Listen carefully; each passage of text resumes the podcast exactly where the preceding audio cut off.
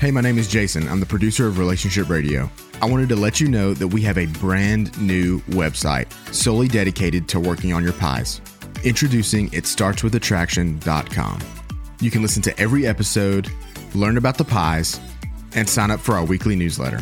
Go to itstartswithattraction.com. It starts with attraction, one word. Itstartswithattraction.com to get signed up today.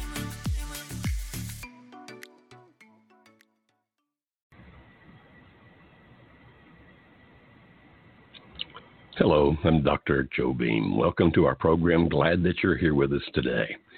We are a live program, which means that I can interact with you if you were to call. Let me give you that number if you'd like to call and talk to me, please. It is uh, let's see, where's that number? Here it goes 657 383 0812. That's 657 383 0812. Now, you can call that number just to listen on your phone if you wish. But if you wish to speak to me, when you hear the answer, please press the number one. And by doing so, you actually get in line to, to have your calls screened so I can know who's calling and what they're calling about. And I would love, I would love to speak with you. Now, I ask a, uh, a, request of all of you calling today. We have had people very frustrated because they get into the queue. They've been screened, they're waiting, and they want to talk, they want to ask their questions, but instead we run out of time before we get to them. And so they've asked, could you take a little less time with each one, Dr. Beam, so that we can get a chance? And so here's what I'm going to ask you today, if you're a caller. When I come over to you, be as succinct as you can. I mean, we're not trying to make it where you're just going to get three words and that's it. But be as succinct as you can, please, and I'll make my answer more succinct, which is difficult for me because I'm a teacher by nature and a teacher by training to some degree. And so when we do that, please, please, we'll interact. Want to be able to help you, but also talk to as many people as we can if you'll help me do that. One last thing before we get started, and that's this. Just finished another online workshop, our three day intensives. That's the eighth one I've done in the last 11 weekends. we're doing more now than we've ever done before. And we're so very happy to be able to help people. And we'd love to help you. Now, this particular one is one that we do every so often, and it's what we call our solo spouse workshop. What that means is that if your spouse doesn't want to come to our workshop with you, you can still come through it on your own. We cover the same material, but we do it in a different way because we talk about it in terms of if you're the spouse that's wanting to save the marriage and, and your spouse doesn't even want to be in the workshop with you, what are things that you need to understand? Things that you could do, things that you probably should not do. And because of the fact that those tend to be a little bit smaller workshops than our couples workshops, sometimes we have time to talk to people pretty specifically about things. Because you see, on an online workshop, you can talk to me and I talk to you when we do that. So if you're if you're that solo spouse and want to be part of that workshop, please go to marriagehelper.com slash workshops. That's marriagehelper.com slash workshops. And scroll down until you find the one about the solo workshop because those are doing so much good. And at the end of it, we're getting almost everybody wanting to do a testimonial, testimonial video for us at the end. Let me talk to other people about this workshop. Tell them what it'll do for them. Now, if your spouse will come with you, we really like that. And that's what we've been doing for the last 21 years workshops for couples, and we still do those. We have not one coming up this Friday, but our next one is the Friday after that. As a matter of fact, we've already filled up the first workshop for that weekend, and we're rapidly filling up this uh, second workshop for the very same weekend that will be done simultaneously. And so, if you want to get in that quickly, you need to call our office as fast as you can, because by doing so, you can get a shot in being in our very next workshop, which starts Friday week, a week from this coming Friday. And like I said, the second workshop is filling up very, very rapidly. And of course, we'll continue to have workshops. And I would love to see you in our workshops. Obviously, we're doing two at the same time. I won't be doing both of them. I'll be doing one. But we have great, great and well trained leaders who lead our workshop. And so, no matter which workshop you're in with one of our folks, you'll find great value in it. It's really extremely beneficial. Now, if you want to know more about that, go to marriagehelper.com. That's marriagehelper, marriagehelper.com. And you can also call us at our office eh, and toll free, and that's 866 903 0990. That's 866 903 0990. Now, because of the fact of the pandemic, we're not working out of that office. And so you may get a live person, you may get a recording, but I'll guarantee you if you need our help, we will get back to you. Let's start going to the calls then. We're going to go first to the great state of South Carolina, right here in the USA. And the reason I'm mentioning that is because in the workshop I just finished for solo spouses, uh, just under half of the participants did not live in America. They were calling from all over the world. We've had people in that workshop. We had people in that workshop, for example, from Germany and Australia and the Bahamas, and uh, I mean, a lot of different places in the world. And our calls that come to this program tend to be the same. People call from all over the world, but this time we're going to start with a caller in the great state of South Carolina, right here in the USA, and we're going to be talking to Lisa. Hi, Lisa. How are you today? Hi, I'm good. How are y'all? doing well, my friend. Doing well. How may I help you today? Well, um, so back in February, um, I'm trying to make this a long story short. Um, back in February, my husband came home and said that he was having bad thoughts.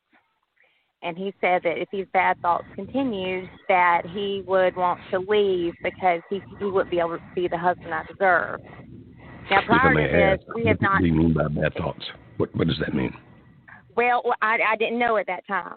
I didn't know. Mm-hmm. Um, and he had, but before this, we've had a wonderful marriage. I mean, just absolutely Mhm. wonderful. And Mhm. um, so he said these thoughts scared him, and that he wanted to go to therapy, which I was Mhm. very very supportive of. Mhm. Um, so a couple of days later, he started going to therapy, and Mhm. a couple of weeks later, he came. He was at home crying his eyes out, and he just kept crying and crying. And I said, "What's wrong? Tell me, you know." And he said, um, "He said I don't think we should be married anymore because he said I've learned that maybe I should just be alone and shouldn't be with anybody." And the way he learned that So- was how? How did he learn that? Um, I, I guess in therapy. I, Okay, I'm, so- I'm not. I'm not sure. Okay. And did he ever reveal to you what these bad thoughts are? Um, just he he just kept saying about needing to be alone, needing to be with nobody, and Mhm. which I I don't I don't understand at all. And so this kind of set off you know an emotional frenzy, of course, especially with me. And um, so we ended up separating for a couple months. Um, I I left the house, and because he he do, he has to work a lot, and so I left the house, to give him space, and we were trying to work with his therapist. You know, his therapist was wanting us to take this time and all this. While I was gone, he ended up ending the marriage over the phone. Now, how do you end a Um, marriage over the phone? I mean, do you mean he said he was going to divorce you? Or Is that what you're Uh, saying? No, he well, he said he said I just he said I just can't put you through this anymore. I can't drag you through this anymore. Um, Mhm. um, I just you know I just think we should end it. Okay, so has he done anything about that? Has he been to an attorney? Has he filed for divorce or anything? Uh, no, sir, because we have a we have a year waiting period here. Okay. All right. Yes. So how may how, yes. how may I help you today? What can I do for you?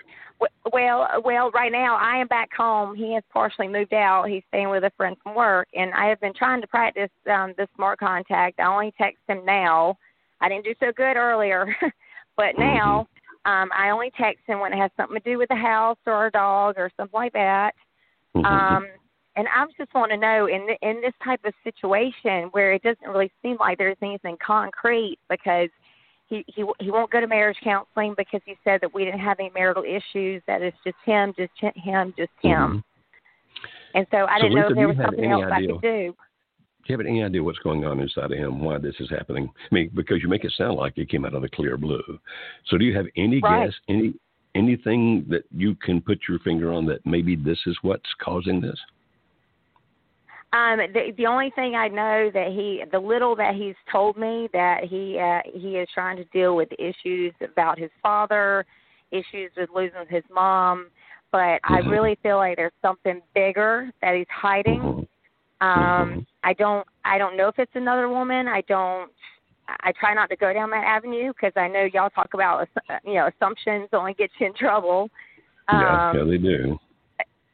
so, um, but he won't really talk to me about it, to be honest gotcha. with you. And I just, mm-hmm. I really, so I really don't know what's going on. I, I stay in limbo right.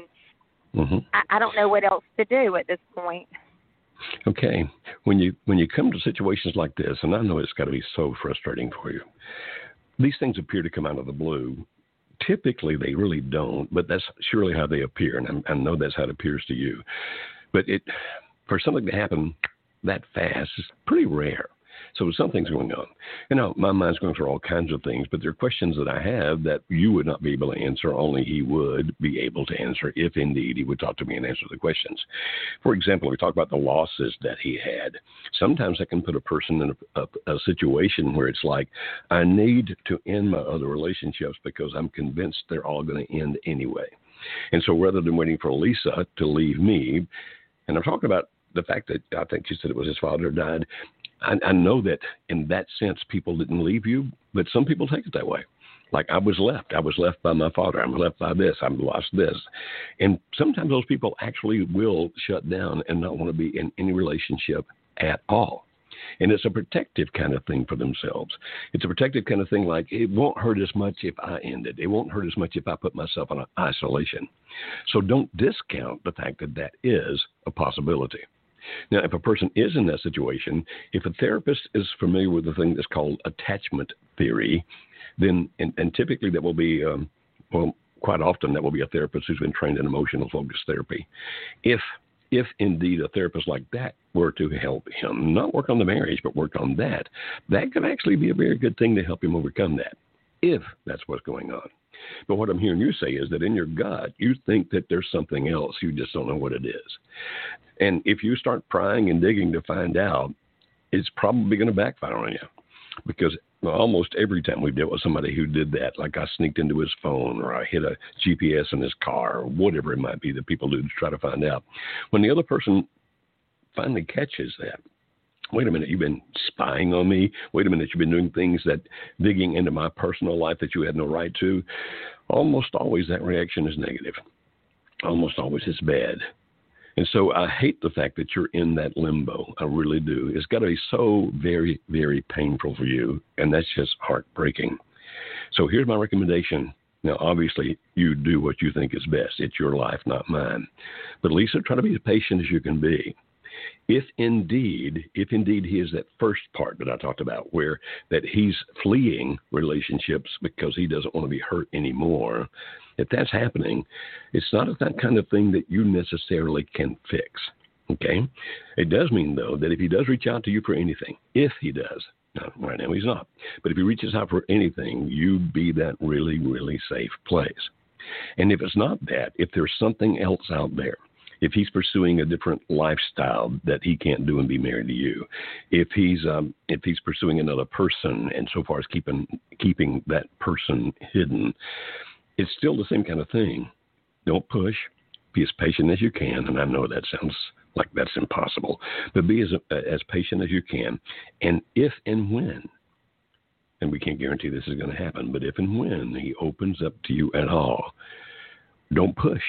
Listen as best you can. Try to understand. If you ask any further questions, make those questions about just trying to understand it better. I promise you, Lisa, if I had a magic thing that you could do and turn this thing around like that, I would give it to you. But we always tell people the truth. And in your situation, it's probably going to take some time. In the meantime, if it is that first thing for him, truly hope that he finds some kind of a therapist that can help him with that. But again, it has to be a therapist who really understands and can deal with a thing called attachment theory. Now we're going to go over to the great state of Texas and we're going to talk to Bridget over there as soon as this thing sets up. Hey, Bridget, are you there? Yes, I'm here. Can you hear me? Yes, ma'am. How may I help you today? Um, over a decade ago, I cheated on my husband. We've been married for 25 years. We're young, still in our 40s. And he has kicked me out of our bedroom. Uh, he just won't forgive me for anything. He tells me I'm lying to him about everything. So I don't I'm know so what sorry. to do. Well, I'm so very sorry. I know that that has to hurt. How long has he known about this affair that happened a decade ago? Does he know since it occurred, or has he recently discovered it? No, a decade ago. Okay, and so he has he been treating you this way for ten years? Uh, yeah. Hmm. Okay. I am so very sorry. Now, uh, this question might sound a little ridiculous, but it helps you know how to go toward this next. Is your husband a religious man by any chance? No. I mean, Okay. no, he's not. Okay, that's fine. Because when we're dealing with people who are religious, we tend to go at it a little bit different direction than people who are not religious, and that's not trying to make a judgment. That's just we, we try to operate within the framework of the individual himself or herself. I'm assuming that somewhere along the line you told him you were sorry about what you did, and I'm assuming course. somewhere along the line you asked him to forgive you, correct? Yes. Yes. Okay. Now, Bridget, since he's continued to treat you like this, and I'm happy that you're still there, I'm pro marriage, but why have you lived like that for a decade? Because it's hard. We moved from where we started and we Mhm. moved here to Texas, so I don't know anybody out here. I don't know where to go. I have Mhm. nowhere to go. I got you. I understand. Unfortunately, Bridget, there's no way to make a person forgive. I mean, if there were, well, I guess we'd be doing it all the time. There's no way to make other people badly. For example, the way that he apparently is treating you, where he's pushed you away, he says he doesn't trust you, he thinks you lie about everything. That's almost always based on pain, you know, deep, and we understand the pain. But it appears that that decade long pain means that he's never really dealt with it. Now, are there things that if he were willing to do with you, if you guys could actually sit down and talk openly and honestly, are there some ways to still heal that pain now, even after a decade? And the answer is yes. But it's not something that you can do alone. You can't make him do that. And if if a person who was the the one who had the affair, in this case that being you, if you're like coming across like you're demanding that he forgive you, it actually makes it worse. Now, I'm not saying that you come across that way at all. I'm just trying to give you an example here. It actually makes it worse because of the fact that it's like, well, you don't really, you're not really penitent for what you did. You're not really sorry about what occurred, and so you can't push. You just can't push. At the same time, in the sense that it's been a decade, I hear you saying you have no place else to go, and that may, well, I can imagine that that's just miserable. I mean, just absolutely miserable. I'm being treated like this, but I have no place else to go. Now, don't misunderstand. I'm not trying to encourage you to leave. I'm not trying to encourage anything that would destroy this marriage. But if, if somehow you could get him to just talk about it more, tell me more about what you feel, those kinds of things, and, and if that conversation can take place, do not defend yourself. What I mean by that, as soon as you say something to defend yourself, well, well, good grief, it was 10 years ago, you're going to stop the honest flow of communication. Because right now, if anything's going to work, what's going to work is him coming to the realization that you are that you're aware of how much it hurt him, that you're aware that it's your responsibility and that you're not blaming it on anybody else. You're taking all responsibility for yourself, and that you are going to be that open and transparent and honest person. And so, if you can ever get the conversation started, don't be defensive. You can ask questions to understand more, but don't defend yourself, don't justify yourself, none of those kinds of things. If he were a religious man, we would have some other ways to come at this. Um, but because he's not, then I don't even need to mention those to you at this point. I wish there was something you could do other than the things I've described, because it's got to be so frustrating. But my friend, you know, it's it's his decision, it's his choice. Now, can you influence that? Yes. If you are not yet a member of our 10 week course, here's what I'm going to do for you. If uh, I'm, I hope uh, my team is listening because of the pandemic, we're all in different places. If you don't already have it, what I want to do, Bridget, is give you our online course called Save My Marriage. It's it's ten modules and it's online, and then there are also weekly call, uh, coaching calls that, as a group, people can do. And I'm going to give that to you and ask you if you will work through that, because if you worked up that ten week thing, you may begin to get a better idea of how to generate the kind of conversation I'm talking about. Okay, our team just texted me that they have your info.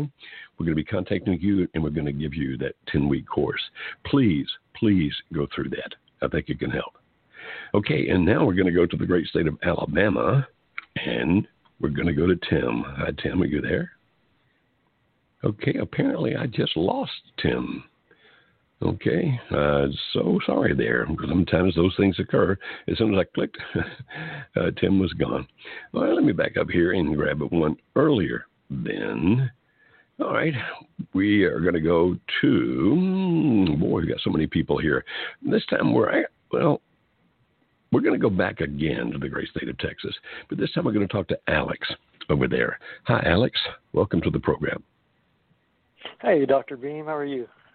I am rocking and bopping. How are you, my friend? I'm I'm okay. I'm doing all right. Good. Uh, so, uh, my wife and I have been married for 15 years. We have three kids, ages 13, 11, and 7. We've had an in-house separation for the past 17 months. She sleeps on, sleeps on a bed in our living room. Um, prior to that, she slept on the couch for many years. Mm-hmm. I was a part of the first solo workshop. I'm in the Save My Marriage course, and I've been practicing Yeah. marriage helper, marriage helper principles for the past seven months. Okay. Um, my mentor is convinced that my wife is comfortable just cohabitating, um, Mhm. and that's the kind of relationship that her parents had, in my opinion, um, from what I've seen from them. Um, Mhm. There is a possible affair. Um, she said that I was controlling and emotionally abusive. Hmm. Um, she, but she also may have depression. She's not diagnosed, and she also might Hmm. might have an anxiety disorder, but she's not diagnosed for that. Th- those are things that she's told me. Mhm. Um, there are diagnosed mental illnesses in her family, though, and um, her mom is actually dealing with dementia right now. Hmm. Um, my wife won't get help for herself or for us. Um, Mhm. and at this point, I'm pretty much standing for our kids. Uh, Yeah. Although my daughter and I, our relationship, she's 13 years old, and our relationship is is getting worse. And I realized she's a 13 year old girl, but at the same time, she she Mhm. knows what's going on, and I Mhm. and and uh, So, do you think So, the daughter is uh, blaming you, Alex? Is that what you're saying? yes, yes, she is. Um, she's yeah. As far as you know, is your wife telling her that? Um, she says that she's not. I don't. I don't know for sure. No. Okay. All right. Um, and and my wife, she's she's now working a full time and a part time job. So part of me thinks that maybe she'll just burn out at some point from that, That's- and you know hit bottom Mhm. because you know I've been doing the pray 'em into the pig pen and that kind of stuff. Mhm. Um, so my question is, if I don't see any progress being made towards me, does it make Mhm. sense for me to keep on standing? Well, let me ask you two questions before I give you my, my understanding of that. Okay.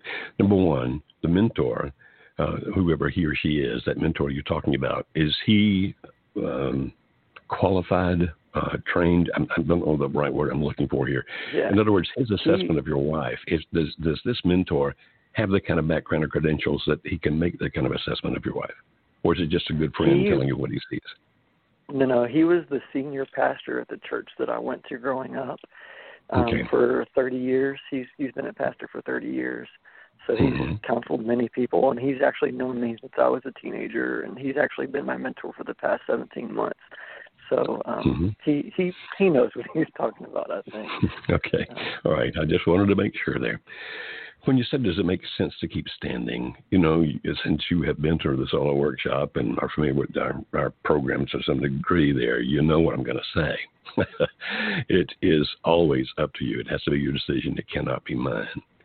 And, but I can give you some sort of, mm, it, I'm going to call them criteria, but they're not really criteria.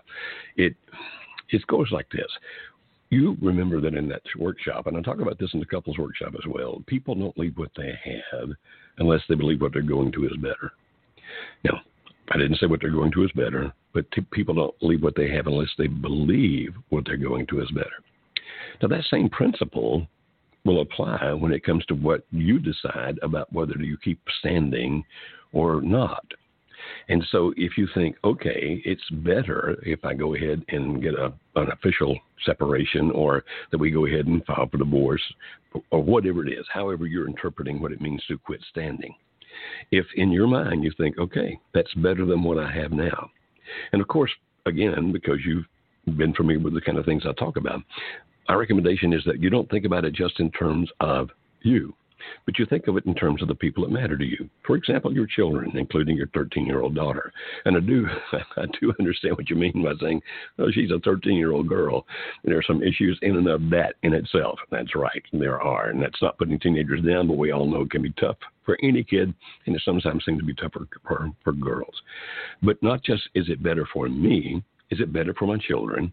And is it better for my wife? Because my assumption is that you still can care about her, that, that you still love her to some way, in some degree, you still love her. And so when you start deciding, okay, should I end my stand? People only what they have unless they believe what they're going to is better. If I end this stand now, what am I going to this better? What will my children have this better? What will she have this better? Now, it may be three different answers there. And so you have to make a decision. Is the benefit of ending my stand good enough that it's worth ending my stand now. If the benefits, me, children, everybody who matters to me, if the benefits are not worth at my at this time in my mind, if they're not worth ending the stand, then maybe you stand a little bit longer.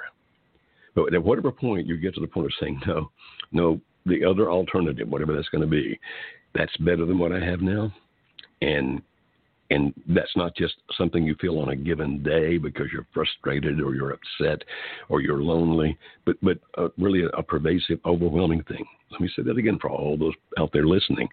You don't stop your stand the first time you think, well, I'd be better off not to be in this anymore.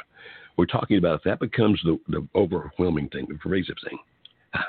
Standing in this is destructive for me.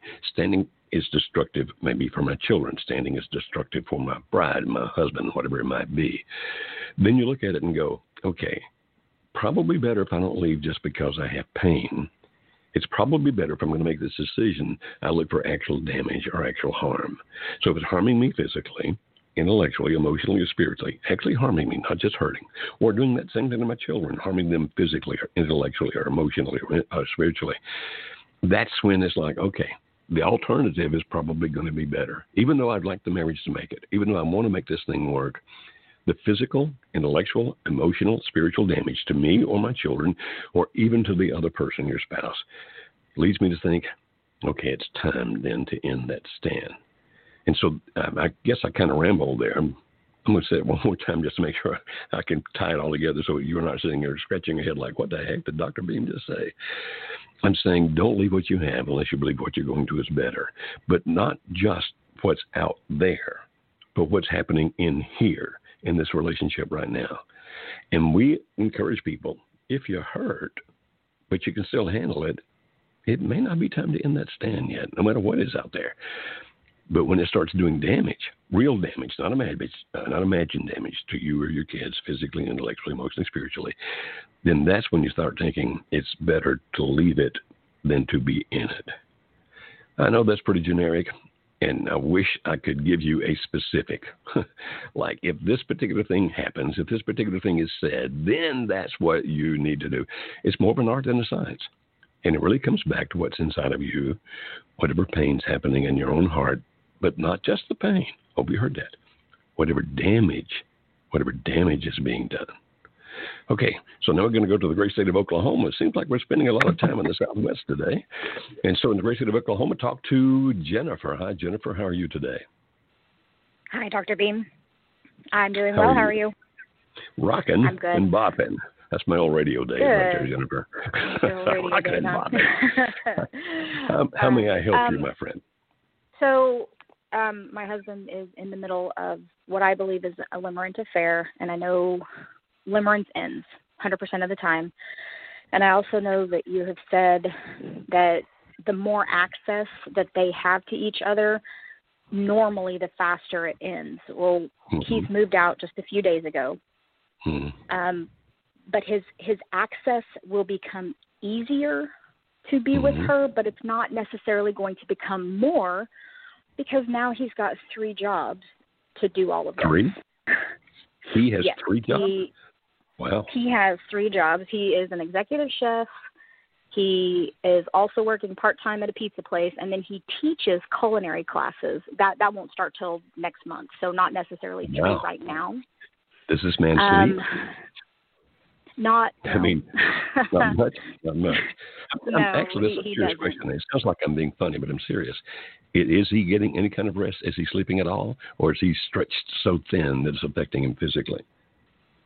Well, so he he did only have one job. So right now he's he's probably being stretched pretty thin because um, his main job he works between five and six days a week, and they work together. So that's where their the access is right now. Okay. Um, he recently got the pizza place job because he moved out and because he said he needed extra money, and he loves to teach, so he does that on the side as well. Mm-hmm. Um, so I guess my my question is with easier access, I know it can fade faster, but there's going to be less access because if he's working five or six days a week at his main job, three or four days a week at his second job, and then when teaching starts, that's going to be two, three times a month, mm-hmm. and having the kids every other weekend, like that's that's going to be you know four days ish, mm-hmm. give or take, that they're going to see each other monthly. So. Mm-hmm will it still fade faster because access is easier? And she's actually getting ready to change jobs from what he said, so they're not even going to see each other every day at work anymore. That's actually a very good question. And as you know, I can't give you an absolute answer. I can give you the principles because we, we can never predict what a particular person is going to do specifically. I mean, people just vary too much. But if you think about it, Jennifer, even though they're seeing each other a lot, the kind of jobs you're describing do not allow for a lot of interaction. What I mean by that is this: if they were working in an office, there's water cooler time, there's break time, you know, the kind of stuff. But if you're a chef, you're moving pretty fast. And, and if you're working at a pizza place, same thing. If you're teaching, obviously it's still the same thing. I mean, you've got so many things going on that there's not a lot of idle time. At least I'm imagining this way I'm picturing it. If you're a chef and those things you're saying, probably not a lot of idle, lot of idle time where they spend time talking. Now, moving out from you, which means that he now can be much freer to be with her or her with him when they're not working, actually does give them more access than they had, even though he'll be stressed out from his jobs, even though that'll be taking a lot of time. Based on what I'm hearing, it sounds to me like, in all likelihood, it will actually give them more chance to talk, more chance to, to, to focus on each other. And will that speed it up? Yeah, in all likelihood, it will. See, limerence typically ends in one of three ways. The first way is when they finally get enough access to each other that they're so convinced that they're going to be together from now on. And when they become convinced they're going to be together from now on, what happens in the brain is that the serotonin levels start changing. In other words, the fear that we won't be together starts receding. And it's that fear that they might not wind up together that really drives all of that intensity. It's that fear driving it. Now, there's a dopamine thing, but we're not going to get into all of that. But, but when the fear begins to go away, the limerence begins to fade. And so, even if he is in three different jobs, the fact that they'll have more access to each other probably will reduce the fear that they'll wind up together, that they won't wind up together. If the fear goes down, the limerence is going to go down as well. So if I were going to be a betting man, I'd bet, yeah, it's going to fade faster. The second way that ends, just for those who are out there listening, not that this will particularly apply to you, Jennifer, at least not right now, is that limerence will also fade when one of them stops reciprocating. In other words, stops feeding it, begins to alienate themselves from, distance themselves from the other person. So my guess, my guess is yeah, it will actually make it make it last shorter. But then again, people are different, so we can only guess. Jennifer, is that making any sense to you whatsoever? Absolutely, it makes sense, and it makes me feel a little bit better. We're signed up for the workshop at the end of this month. Awesome. So, I'm I'm, I'm hoping that we can rattle something loose in his brain. How long ago did you sign up, Jennifer? A couple weeks ago, I think. I spoke with Mark. Okay. In that case, it means it's probably that I'll be in the particular workshop that you're in. So I look forward to be to meeting you then and, and working through that workshop with your your husband. I, I look forward to that. I really do. Amazing. Thank you so much, Dr. Beam. You have a good day. Thank you, Jennifer. The same to you. she really sounded like a nice person who's pretty sharp, very intelligent. Notice for the rest of you guys out there listening, and I'm sure that her emotions are involved because she loves this man, and she wouldn't be asking this question if she didn't. But did you hear how calm Jennifer sounded? Even though I'm sure there's a lot of emotion going on here, did you hear how calm she sounded? I want you to hear this point because it's a big deal. You see, when you're panicking or overly emotional when you're trying to deal with these things, you tend to make mistakes. You tend to do things that rather than pulling the other person back towards you, tends to push the other person away from you. So we really like it when we hear somebody being calm, like Jennifer just was, strong and calm. That that is when you can do the things that make most sense. That's when you can make better decisions. And that's when you have a greater likelihood of putting things back together. Now, I'm not putting anybody down if you're in a situation where you know, you do feel those intense emotions and you are a little bit panicky. I'm not putting you down at all. We get that. We understand that.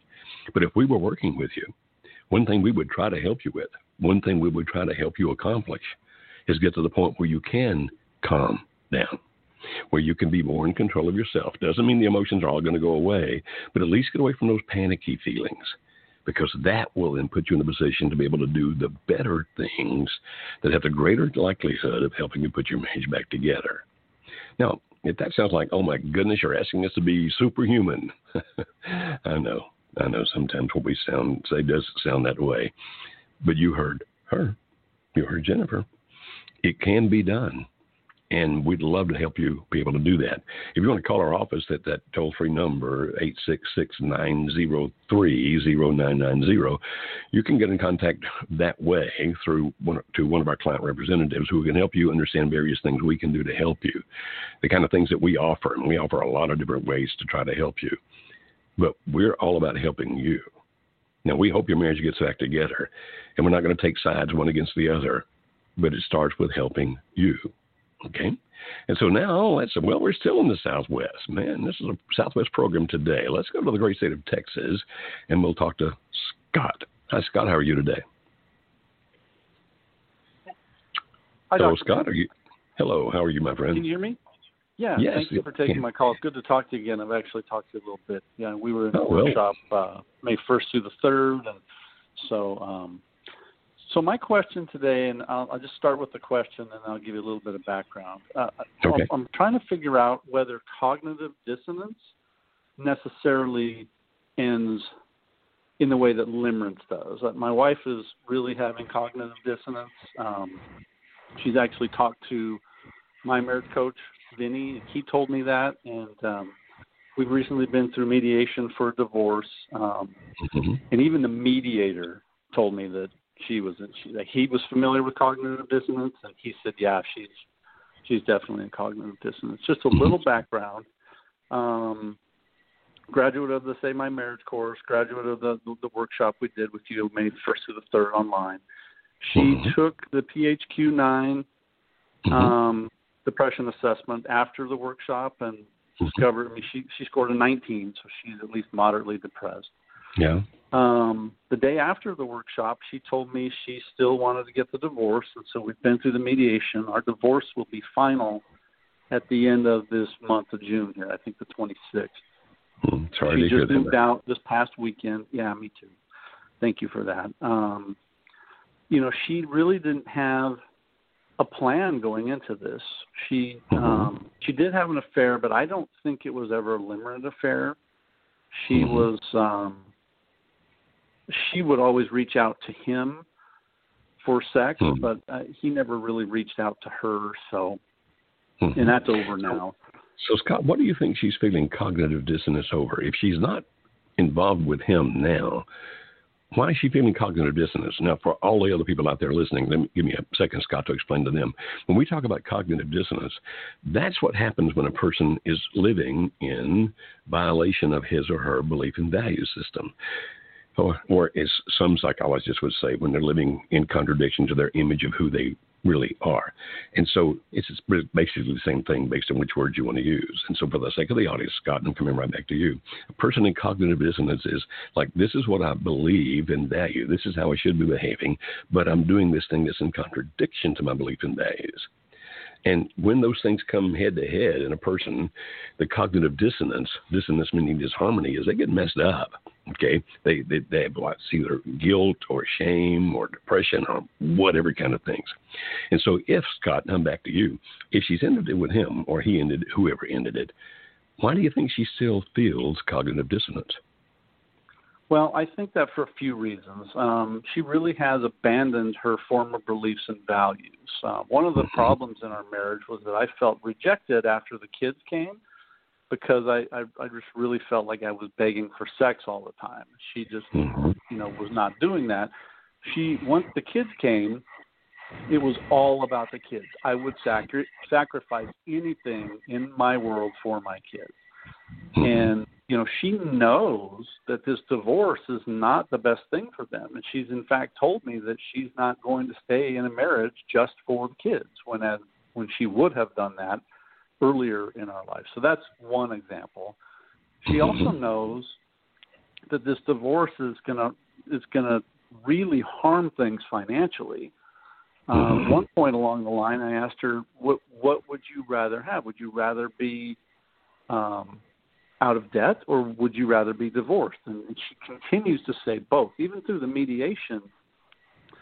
She was faced with a choice because her plan was for the kids and me to stay in the house and she mm-hmm. just wants to get she just wants to go be separate for a little while. It's almost like I, I wouldn't call it limerence, but she has this fantasy of just being off on her own, and that that's what she thinks is going to be better than staying with us. She thinks that being off on her own is mm-hmm. the thing that's better than okay. being with us.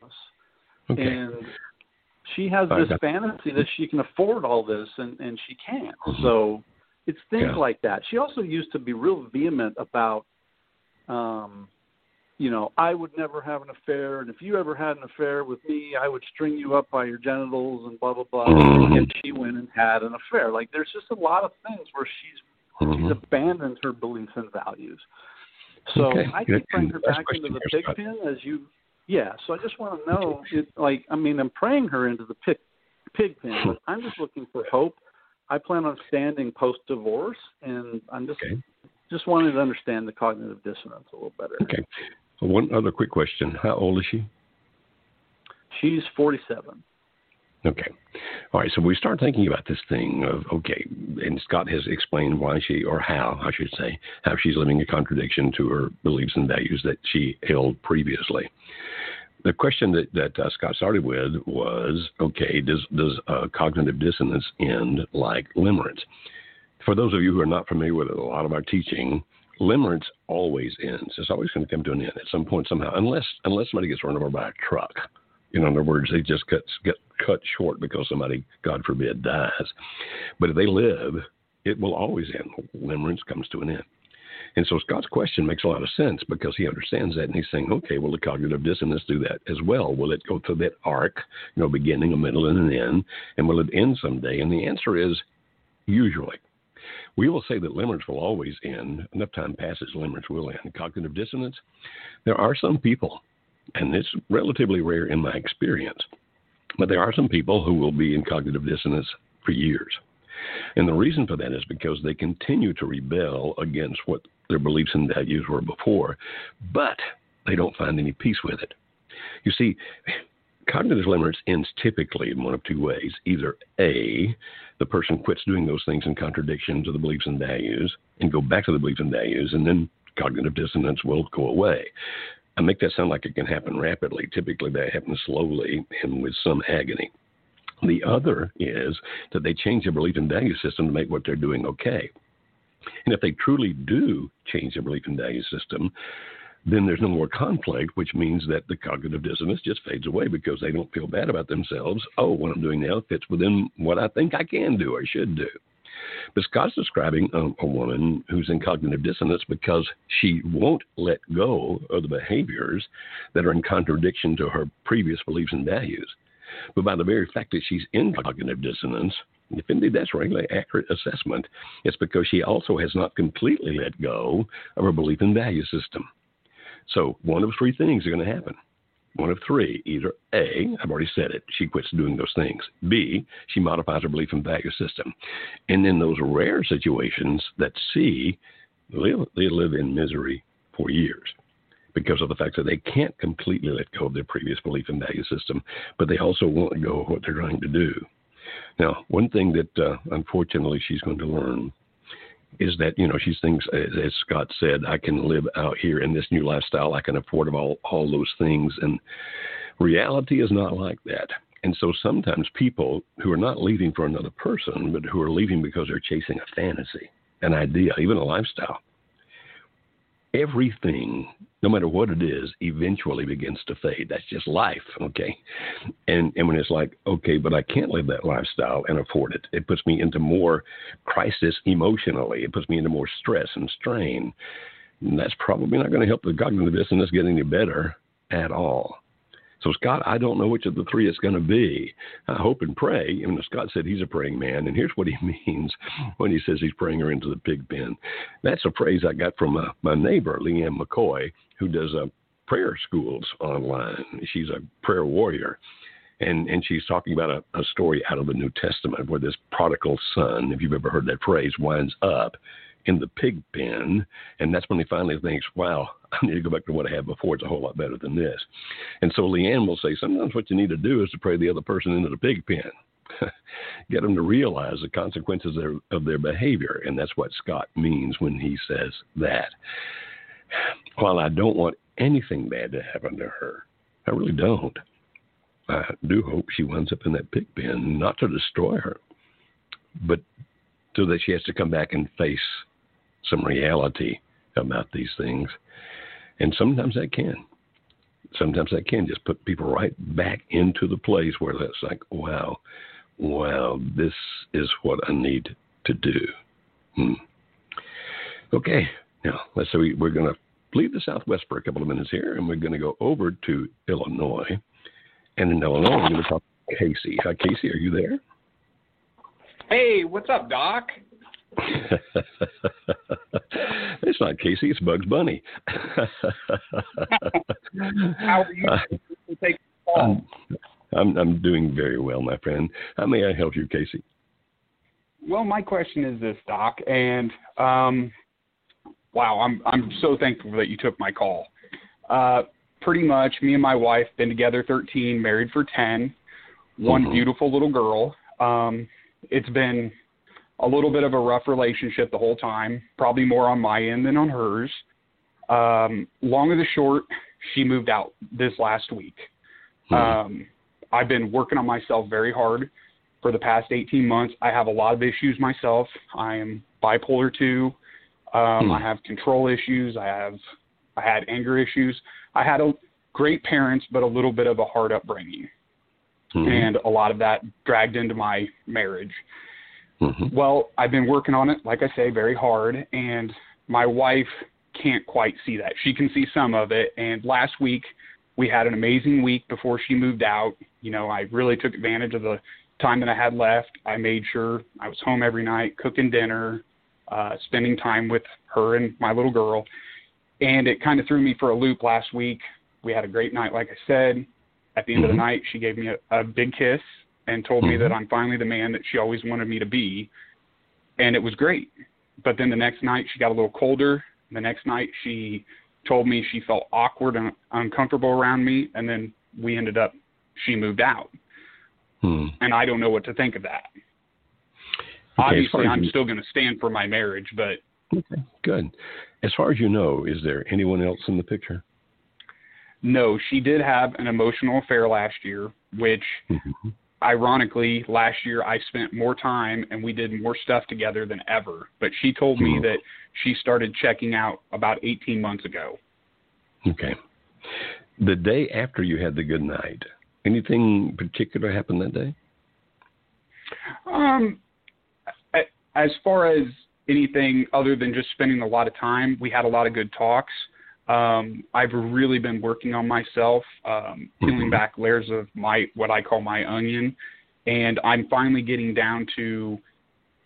After I started listening to all your podcasts and your your shows, I finally realized that I am very controlling and I'm very insecure. And did you and do any a lot of that, that, that day? On that day, after Yes, that, I that did. Together, did you do some controlling or whatever? Not that day, no. No, I've really after we actually took your online test the next day because Mhm. I told her I read your your ebook and everything and I just told her that I'm going to keep working on this and whatnot and I think it scares her, but Mhm. I don't know what to think about it. Okay. Now, as far as the bipolar two and, and the other things, uh, I'm assuming that you're on meds for those things. Is that is that a correct assumption? That is correct. Okay. And and and don't answer this question if it's too prying. Okay. But the physician who's prescribing is he or she a psychiatrist or a different kind of a doctor? A psychiatrist. Good. Good for you. Uh, all, for all the other people out there, the reason I ask that question is not because I think Ben is crazy, or Ben, it's not Ben, it's Casey. It's not because I think Casey is crazy.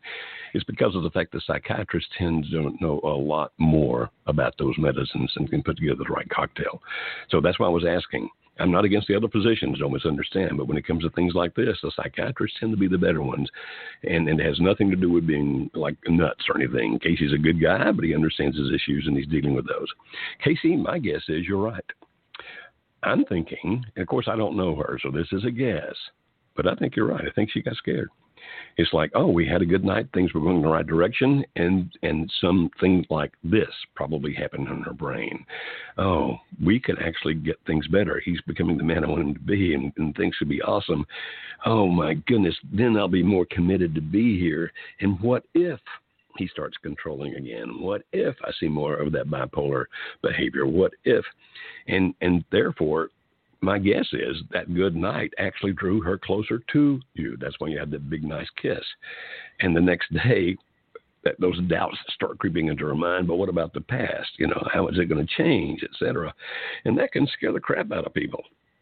By the way, forgive me if I've offended anybody with the word crap. it's not. It's a not. It's a lot nicer word than the other one that sometimes goes through my brain. But what I'm trying to say, I think you're correct. I think that she's scared. Now, if that's the case, by the way, Casey, are you agreeing or disagreeing with that? No, I agree with that. Okay. Then the thing for you to do, my friend, is to be consistent. Keep taking those meds, keep doing all the things you need to do. Be careful not to be controlling. And if you find yourself doing something that's controlling, if you realize that's what you're doing, just stop right then and go, whoa, whoa, I've learned better than that. Almost drifted back into old habits. Correct course and keep sailing. Because the best thing you can do, and it'll take some time to do this because you're overcoming history, okay, is to consistently be that man. And my guess is if you can do that, and I think you're the kind of guy who would, if you can do that, hmm, then with time, those fears can be alleviated. So, my friend, while we all have trouble being consistent, everybody does, be as consistent as you possibly can. Okay? And in doing that, in doing that, you got a shot at this because that that day, that night, I should say, that shows you the possibilities there, man. Okay, and then we're going to go over to New Jersey, and we're going to talk to Fred. How are you, Fred? Hey, how are you? Are you I'm me? rocking and bopping. Yes, sir, I can. How may I help you today? Good to talk. It's good to talk to you. Uh, I've been listening to your show. I I actually, um, I just want to give you a little. Um, I actually ran into your show after I got married.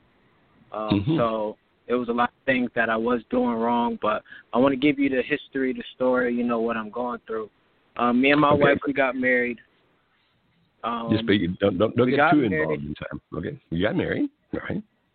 yeah, okay, we got we got married. Um, we're young. We're we're early twenties, so we got married. Um, and it's been a downhill slope. Um, Hmm. so basically, we got married and stuff. You know, we were in love. Um, but things, you know, she said I was um controlling. She said that uh I wasn't there for her emotionally. Um, she wasn't, you know, accepting in my ways either. So, you know, we went back and forth, back and forth.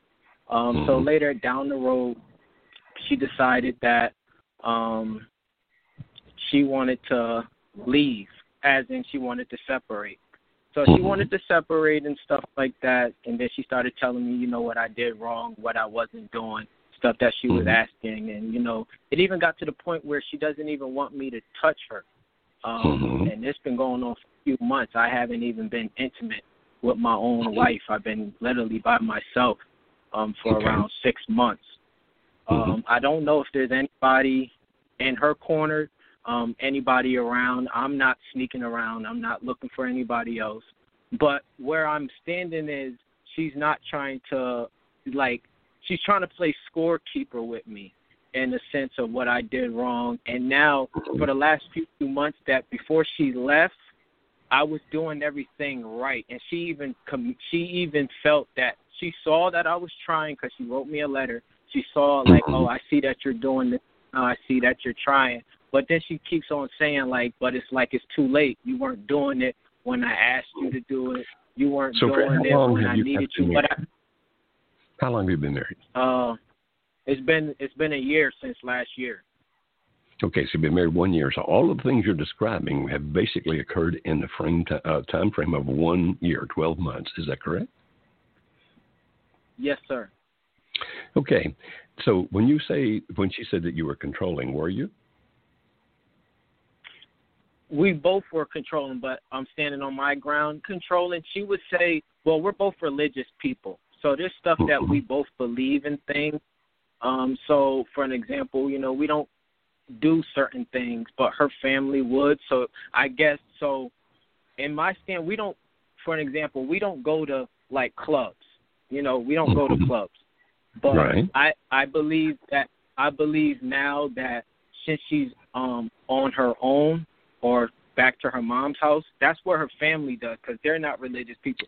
So she's probably Ah. trying to pursue a lifestyle that Mhm. she can't pursue if she's with me. You understand? that, so that can be a, then that can be a big, big deal.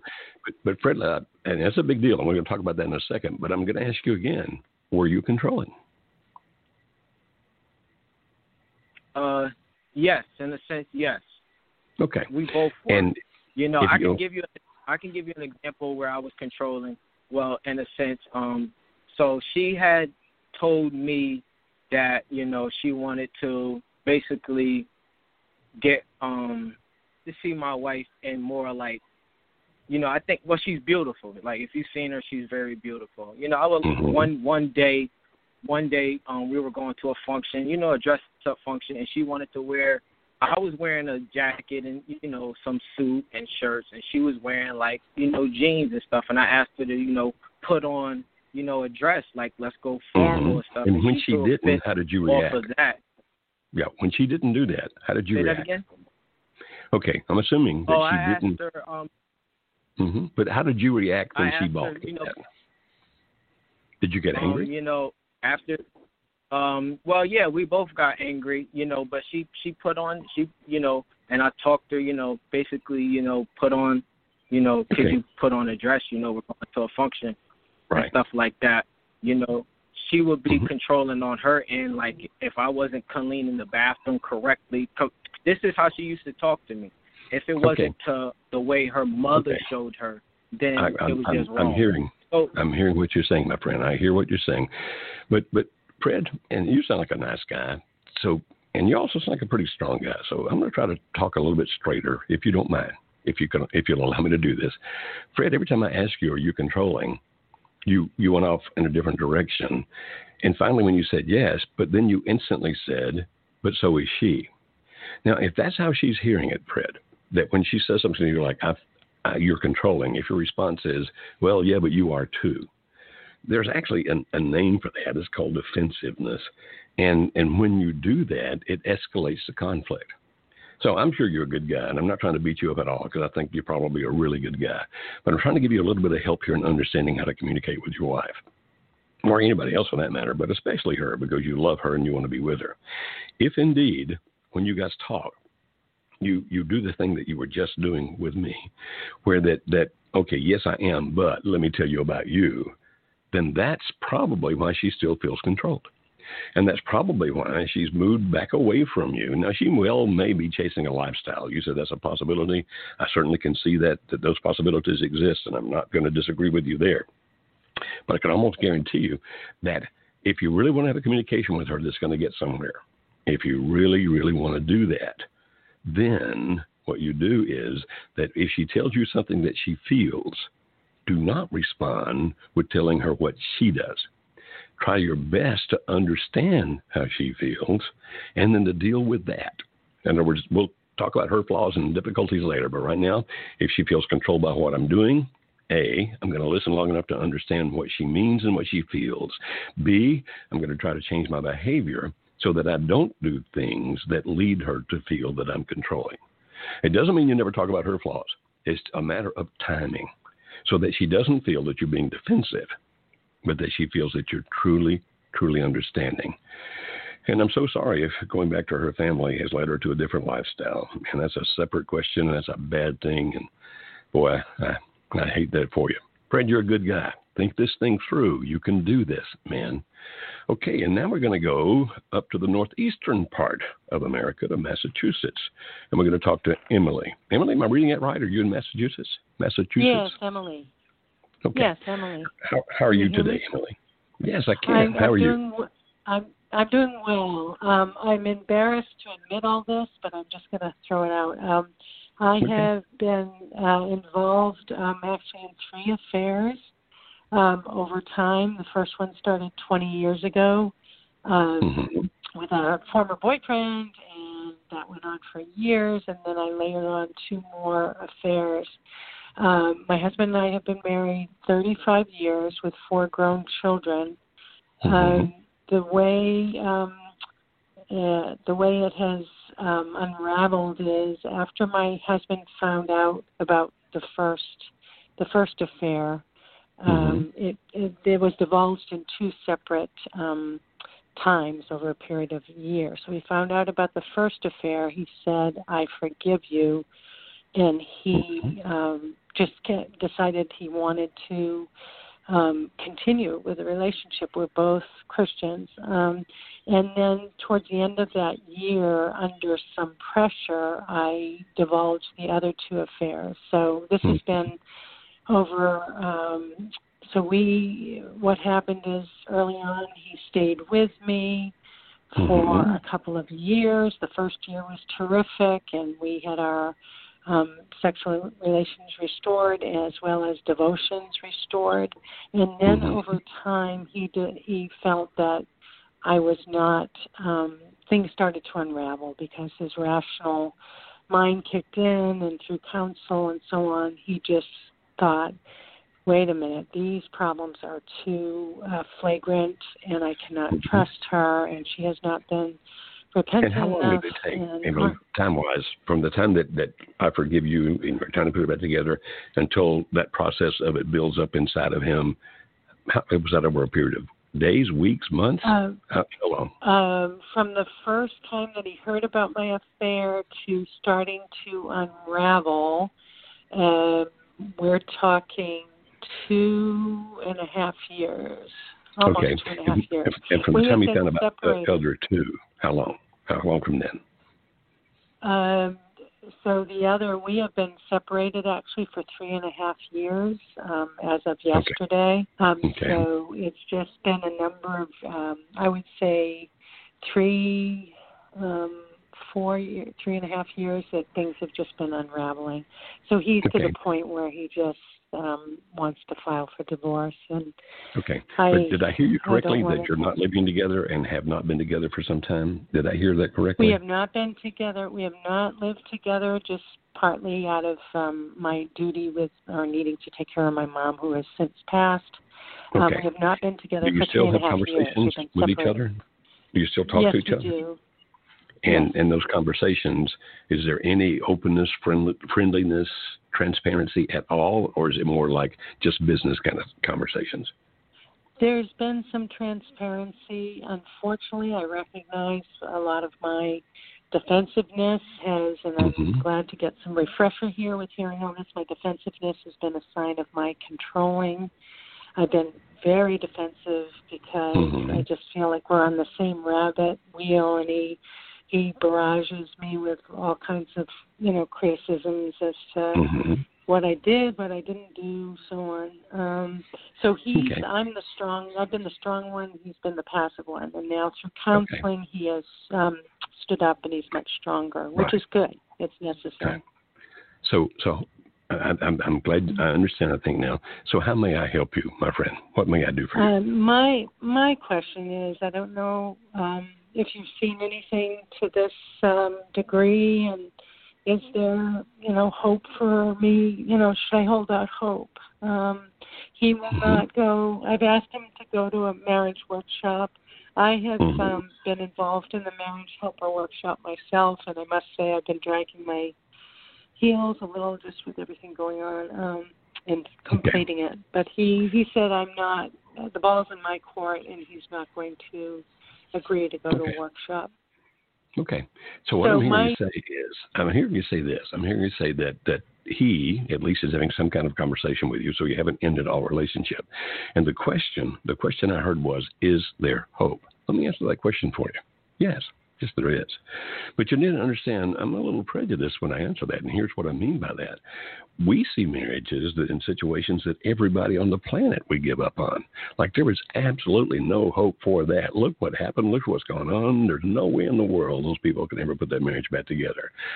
And over the quarter of a century, actually it's longer than that, more than the, the 26 years I've been working with marriages, I have seen and witnessed so many where everybody, including at least one of the spouses, said there is no hope that they actually were able to work it out, put it back together, make good marriages. And so if you're saying, is there hope? The answer is yes. Yes, there's hope. Now, when I hear you say that he says to you that the ball is in your court, you've already told me that you know you had three affairs over a period of time that that he got to the point where he felt that he could not trust you that the relationship devolved to that and so it's kind of like an answer i gave to an earlier caller which is this consistency here is the key you being open, you being transparent, you being vulnerable. And if indeed anything comes up about what you did in the past, a couple of suggestions there. Don't try to explain it away like, well, yeah, I know, but if you'd understood the shape I was in at the time, because that sounds like you're justifying it. Now, I'm not saying you're doing that, but I'm encouraging you not to do that. Never sound as if you're trying to justify anything you did that hurt your spouse. Now, is there a time down the road when sometimes you can talk about here's what set it up, here's what led to that? Yes. But not when the person's trying to deal, in this case, your husband, he's trying to deal with the pain that he feels. Anything you say that sounds like you're trying to rationalize or justify what you did comes across as that you're not truly sorry about it. And I know that you are. I'm sure you are, Emily. So just be very careful in how you answer those questions. Now, another thing about that is this don't keep apologizing over and over and over for the same thing. Now, sometimes people look at me with their eyebrows raised when I say that, like, well, yeah, I need for that person to know just how sorry I am. But you know, when you can, when you repetitively tell a person, "I'm so sorry I did that," "I'm so sorry I did that," referring back to the same incident or set of incidences, after a while, you kind of program the other person to think, "Yeah, you are sorry," but not in the sense of "I'm, I'm sorry I, I did it," but sorry in the sense of I don't have the integrity not to do it. And so, what we try to tell you is apologize, tell them you're sorry, that you're hurt, but don't do that over and over and over again. You program his brain in that kind of case to think more in terms of you not being able to be what you should be ethically. And so, we tell people don't keep apologizing and don't overdo it when you do. And and so you say, well, what if he brings it up again later? Should I apologize again? My recommendation would be you do something like this. Yeah, you're right. It was a bad thing. I'm, uh, I hate that it happened, but I'm happy for what I learned about life from it, or what I learned about how much I love you from it. In other words, you're not going to say again, you're right. I'm terrible. I'm so sorry. Don't do that. Do it first time. Ask them to forgive you but understand it's their choice as to whether they do or not. And then from that point on, anytime else it comes up, calm strength. You're still showing penitence. Yeah. You're demonstrating that I feel bad that it happened, but you're not beating yourself up in front of them or groveling or anything else like that. Now I realize I've talked about that real fast, and you probably have a lot of questions about that, folks out there listening. That's one of the things I talk about, particularly. I talk about it a lot in a lot of different places, but particularly in the workshop we do for solo spouses, because in those conversations, okay, in those conversations, when we're talking about to the solo spouse. You know, I, I'm I'm coming through your workshop with you, but my spouse won't come with me right now. Okay, all right we talk a lot about that kind of thing about okay you do need to demonstrate that you're sorry for what you did but you don't want to degrade yourself in the process because that loses the other person's respect. So yes be sorry for what you did. Yes let them know that you're sorry. Yes let them know that your intention is never to hurt them again but not through groveling through strength through strength not arrogance certainly not arrogance certainly not justification. No none of those things but at the same time, not continually programming about, I'm no good and you can't trust me. Be very, very careful about that. And now we're going to go up to Nebraska and we're going to talk to Jim if I can think of the connect. Hi, Jim. Are you there? Yeah, Dr. Joe, you there? They're rocking and bopping, friend. How are you today? Yeah, I'm I'm good. Thank you for taking my call. I you're very welcome. I was in your uh, I, I was in your uh, the the boot camp uh what the first weekend of uh, of June during what the fifth, sixth, and seventh, wherever, wherever that was, and so I really appreciate that. It gave me a new perspective on a lot of things. But my my quick question for you: I've been married 23 years. We got three three awesome boys.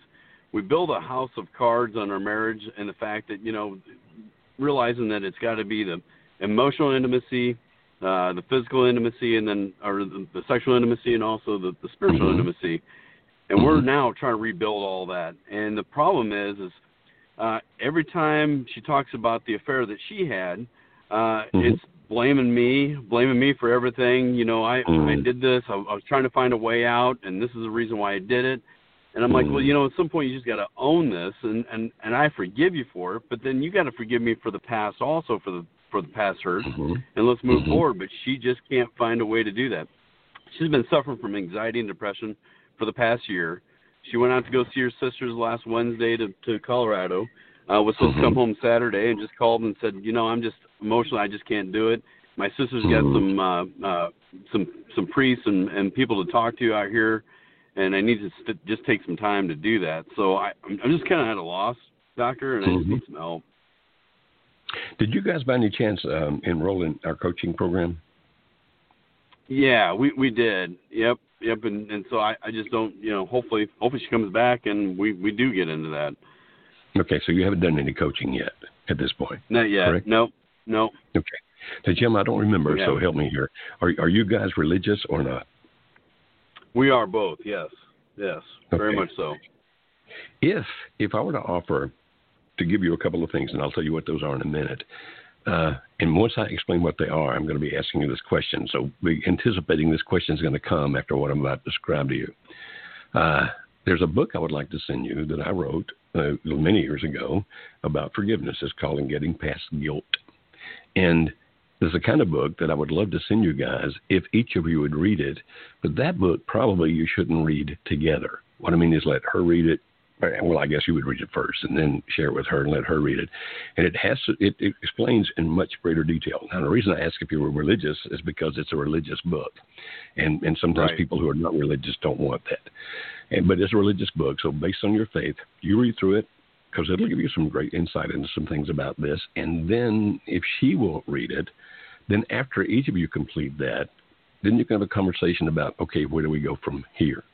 Because in that book, I can better explain why you don't blame it on the other person, why you do own it, to use your language, why those things occur. And then if she will do that, okay, if, she, she'll agree to that, I'll send you another book and two workbooks. Now, the other book is called Becoming One. It's also a religious book. That's why I ask you that. And in that, it talks about how to become one emotionally, how to become one yeah. spiritually, and how to become one sexually. I, you have that by any chance? I bought that. You know, I actually bought that book, and I also bought Seeing the Unseen. Some fantastic books, by the way. Well, thank you kindly. Yeah. Well, here's what I want. And and, it, you, and and what's great about and what's great about those books is I had no clue about the animal, emotional intimacy, and you know what I mean. And you just you just yeah. nobody gives you a guidebook on marriage, and 22 years later, you realize no. uh, you, you need to be friends to begin with, right? And so mm-hmm. we just we're never there. Right. Well, what I want to do then, since you have that book becoming one, I want to send yeah. you two, copies of the workbook that go with it. Now, based great. on what you're based on what you're describing, I, I think going to the Getting Past Guilt book first might might be the place to start. Okay, based on what you're describing, but once you right. look at that book, you can make a decision. But then then if you would work through the Becoming One book, through the workbooks, I'll send you two, one for you, one for her. That can lead to some really, really good discussions working through that workbook because the workbook asks you questions. You write down the answer to this, write down the answer to that. And then when you discuss those things, uh, so I'm going to send them to you anyway. But my question is this: Okay, right. Do you think that she would do that with you? Uh, yeah, that's a good question because we've been through so many counseling sessions, stuff like that. It's like she Mhm. doesn't want to do the homework. She hates homework, and it feels like homework to her. And and I I don't know. Without and she again, I'm I'm I'm one of those guys. She can you know th- call me controlling and all that stuff, and so I'm just being very careful of, on how I approach everything. Mhm. And Good. just uh try. I'm trying to stand for the marriage, but man, I, I'm, Mhm. it's been a year, and it's it's it's tough. It is not easy. I know it is. I know it. I know it's tough, my friend. Well, I'm going to send you, and I'm sure our crew is writing it down right now, but I'm going to send these to you, okay? The two workbooks for the Becoming One. I'm going to send you also, it's my gift, I'm going to send you the uh, Getting Past Guilt book. And if you bring it up to her, then, based on the fact that sometimes she thinks you're controlling, my recommendation is this, Jim. Say, hey, I talked to Joe again the other day. You know, since you guys came to the workshop, she'll know me. And, and he thought these would be two good books for us and and so here they are. And and uh, if you feel comfortable here's the one about guilt because i just read it and it helped me in the following ways. Mention something. And you know i'm not pushing you. You do it on your own time whenever you're ready okay? And uh, and if she does if she does start reading it that one book for religious people has actually done a lot of good. I've gotten some great stories back about if they read through that book, it starts changing things because they start thinking about it differently. I personally think it would even have that effect on people who are not religious if they didn't get hung up on the fact that I'm quoting scripture, because the points in there are valid. Now, they, I do quote scripture, I do use Bible in it, but the points are psychologically. And so I think that book would work for people whether they're religious or not. But sometimes, you know, non religious people, no, don't give me that. That's got a Bible in it. Okay. So, Jim, we're going to send you that and and be careful. Don't push it. But you can say hey for me since this is so much good for me would you mind just reading this book when you get a chance? And then don't push it. My heart's with you my friend. And since you already have the coaching lined up i hope that you do that. Even even if it's just you to begin with even if you just do the first session by yourself uh, that would, could be a good thing to do because you can talk a lot of, a lot more in, in a 45 minute conversation than we just had in the last five minutes. Okay, here we go. We're going to go now. Let's see. Back to the great state of Texas. a lot of Texans talking to us today. I'm going to talk to Aaliyah. Is it? Am I pronouncing that correct, Aaliyah? Yes, sir. You've got that correct. Good. How Um, may I help you, Aaliyah? Well, so I actually started practicing the pies before I knew that's what they were called, I guess. Good. Um, Good for more you. of I found you and was like, oh, I've been doing that, woohoo, and practicing smart contact. But the Mhm. thing is, my husband is a vet with PTSD that he has not really addressed. I'm pretty sure it's complex PTSD, and now I think we've got cognitive dissonance, among other things, and I don't know what to do at this point because. I mean, I listened to Smart Contact. I'm like, okay, that's really what I'm already doing. I'm working on my pies. So what else can I Mhm. do? Um, he, uh, I found out that he was having an emotional affair in Hmm. February, um, Mhm. and I'm pretty sure it started. And well, I know it started on New Year's. Seven days after the affair started, he had a call with me about he'd had a suicidal thought but didn't want to do that. Mm. Hmm. Um, he was interested in BDSM and wanted to explore that. Didn't know what that meant for us. Hmm. And then he basically quit talking to me about things, just about anything. And Let me- let me that's when I started right to there. check. Go ahead. A question, if I may. When you brought up the BDSM, did you agree to do that with him, or did you tell him no? How did how did you handle that? It kind of helps you know where I to go was open to it, but he was convinced he couldn't do it with me. Uh That was Mhm. not an option, in his opinion, for us at all. But he, wanted to do it. kept saying. So Later on, he said, "Not with you." Okay, so A, the first part was I want to do this, and then B, the second part was but not with you. Hmm. Well, he- Okay. in the first conversation was I was I'm not sure that I can with you, and then later it turned into I can't with you. hmm As far as you know, is he doing it with someone else? He has had um a masochistic session with somebody. A couple of them was all I've when he was talking to me about that stuff. That's all he said. Um, I don't know where it's gone since then because that was in February. I, I found out that he had an emotional affair. I said, "Hey, who's this number that you're talking to all the time?" Oh, that's my friend that helps me with my PTSD. And then come to find out, she's actually somebody he met through that community on Reddit. Hmm. So, a couple Um, of questions, if I may. How old is he?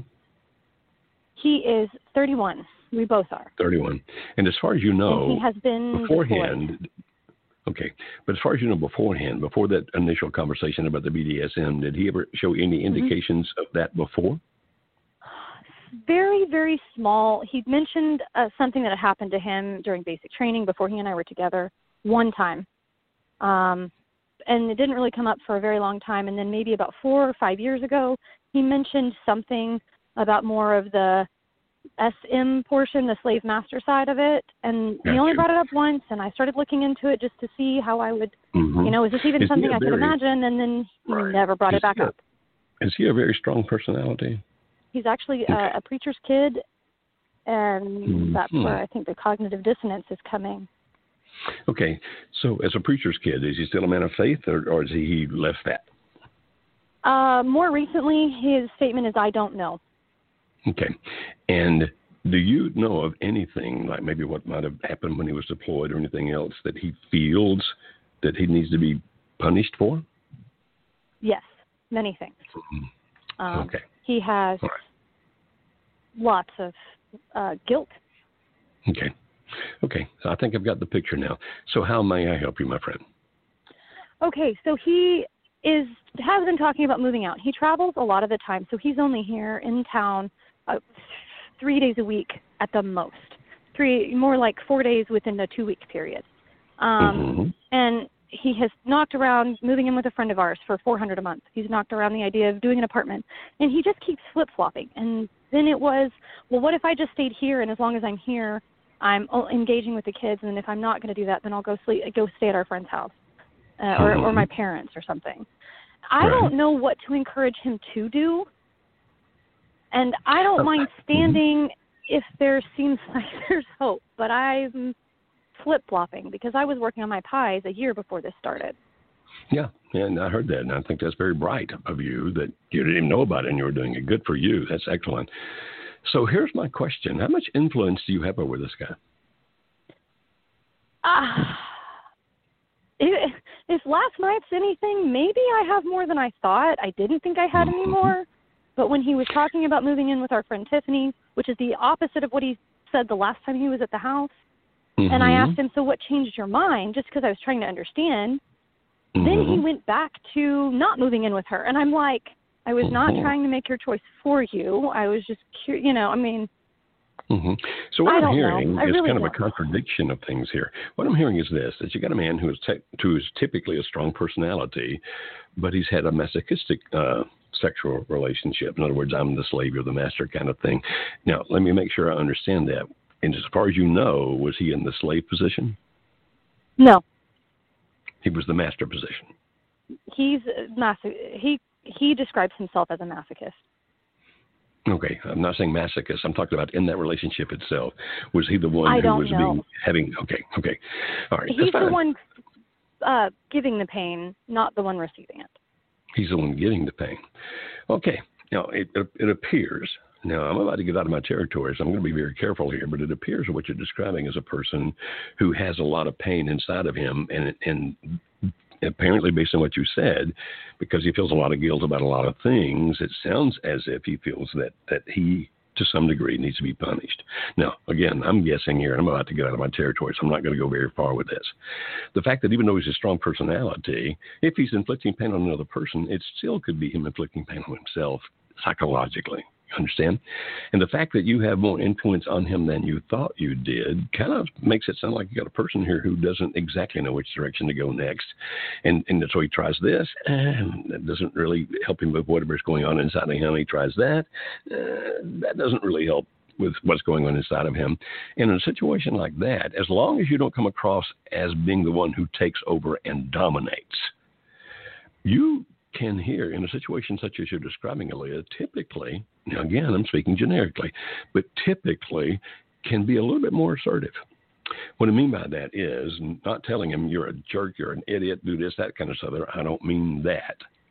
What I mean is to look at him and say, you know, I think I know who you are inside. And so here's some things that I would like you to do for me and for the kids. And you can give direction in that. Just don't be overbearing. Don't be angry. Always be calm, but be strong. Because if indeed this man is looking for some kind of direction, you could potentially become the person giving him that direction. I wouldn't start with something big, like, okay, here's what you're going to do. And then you say, what you're going to do is you're going to spend the next three months with me in some kind of a counseling situation. I wouldn't start with anything big. I would start with little things. And then watch how he reacts. You know, go step by step, just a step at a time. And if he reacts positively and, and those things start happening, then he's accepting your leadership to head toward a direction that can be healthier for him, for you, and for everybody else. You can continually ask for more. And so at some point, you could say something like, but, you know, work up to it. Say uh, something like, hey, I want to go to this workshop, this online workshop that Dr. Beam does. And and so for me, will you do that with me? Not like you need this, you've got to do it, but would you do that for me? But you don't do it from a standpoint of weakness and whining and begging. You do it from a point of calm strength. And so in the description you're giving me, if you're saying, okay, should I kind of give him some direction? I think it sounds good. I really do. And in that sense, in that sense, I would suggest that you do it, but a step at a time, not too much at once, never overbearing, and watch carefully how he reacts. And if at any point he starts going in the other direction, then it would be time to shift gears and try something differently. But until then, you may be the one who leads him to a place that, that would be better for all of you. Okay, so now we're going to go to the great state of Alabama, which is really close here to my great state of Tennessee. And we're going to talk to a gentleman down there by the name of Tim. Hi, Tim. How are you today? How are you today? I'm doing well, Tim. How may I help you, my friend? Uh, I've been married 20 years, uh, amazing wife, and uh, five children. We've been happy most of those 20 years. Mm-hmm. Last uh, year and a half, had a lot of bad things happen, miscarriages, um, had to sell rental property, uh, one went foreclosure, job trauma, uh, just a whole lot happened. Um, my wife left me, and I uh, I'd been pretty disengaged, working a lot, and I hmm. um, have over our 20 year marriage, it's been a little controlling.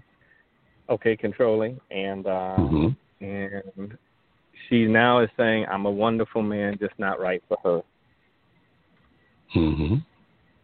So, when she says not right for her, does she give any description of what that means?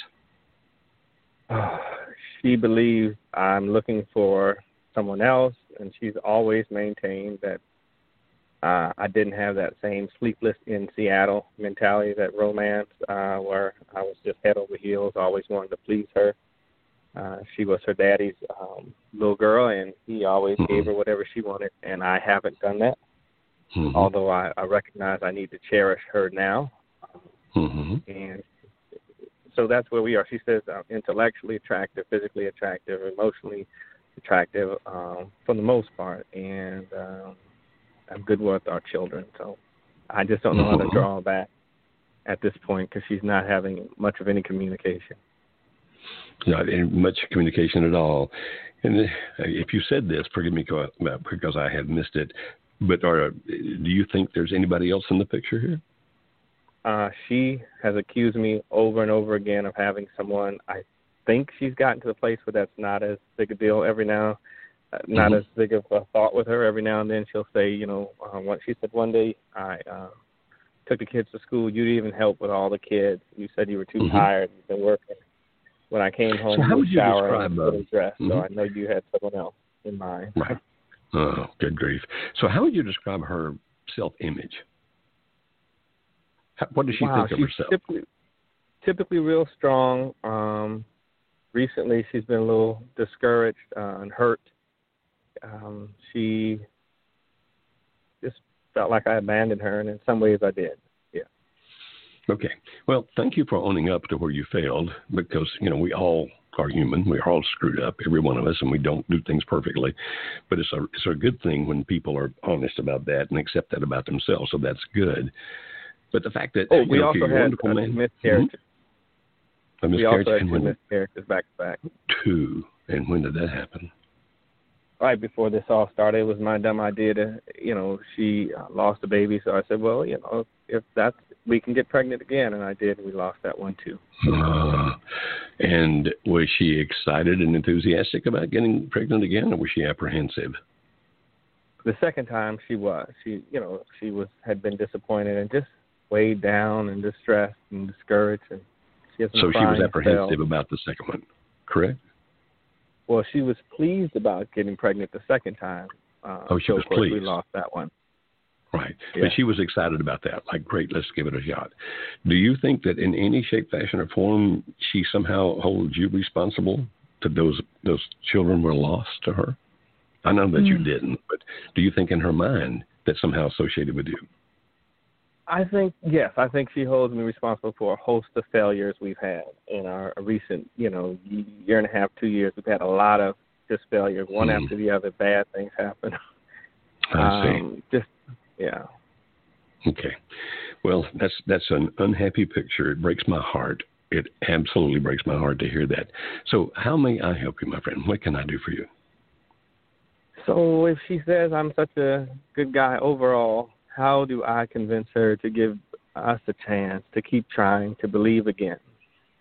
hmm Well, do you have what we call our smart contact tool, Kent? Do you happen to have that by any chance? No, I don't. Okay, that's fine. And do you happen, uh, or you happen to be a member of our online course, our online Save My Marriage course? Are you in that by any chance? No, I I've contacted, but I I, I uh, changed Okay. jobs and just really busy. I want to give both those to you as my gift. I want to give you the online, the Save My Marriage Toolkit. I want to give you that.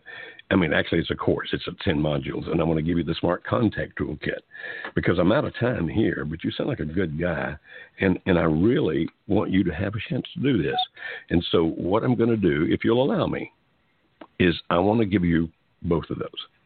Will you allow me to do that? Thank you very much. Yes, sir. All right. Now go through those, and then if it's and, and hopefully that will help you get an idea of what to do, how to do it, those kinds of things. If that doesn't work, you contact us back. If you call our office number, and that number I give all the time is, is our toll free number, it's 866 903 0990. Then, and if those things don't work for you like they should, like I hope they do, then contact us, and so we can tell you about more things we have to offer you.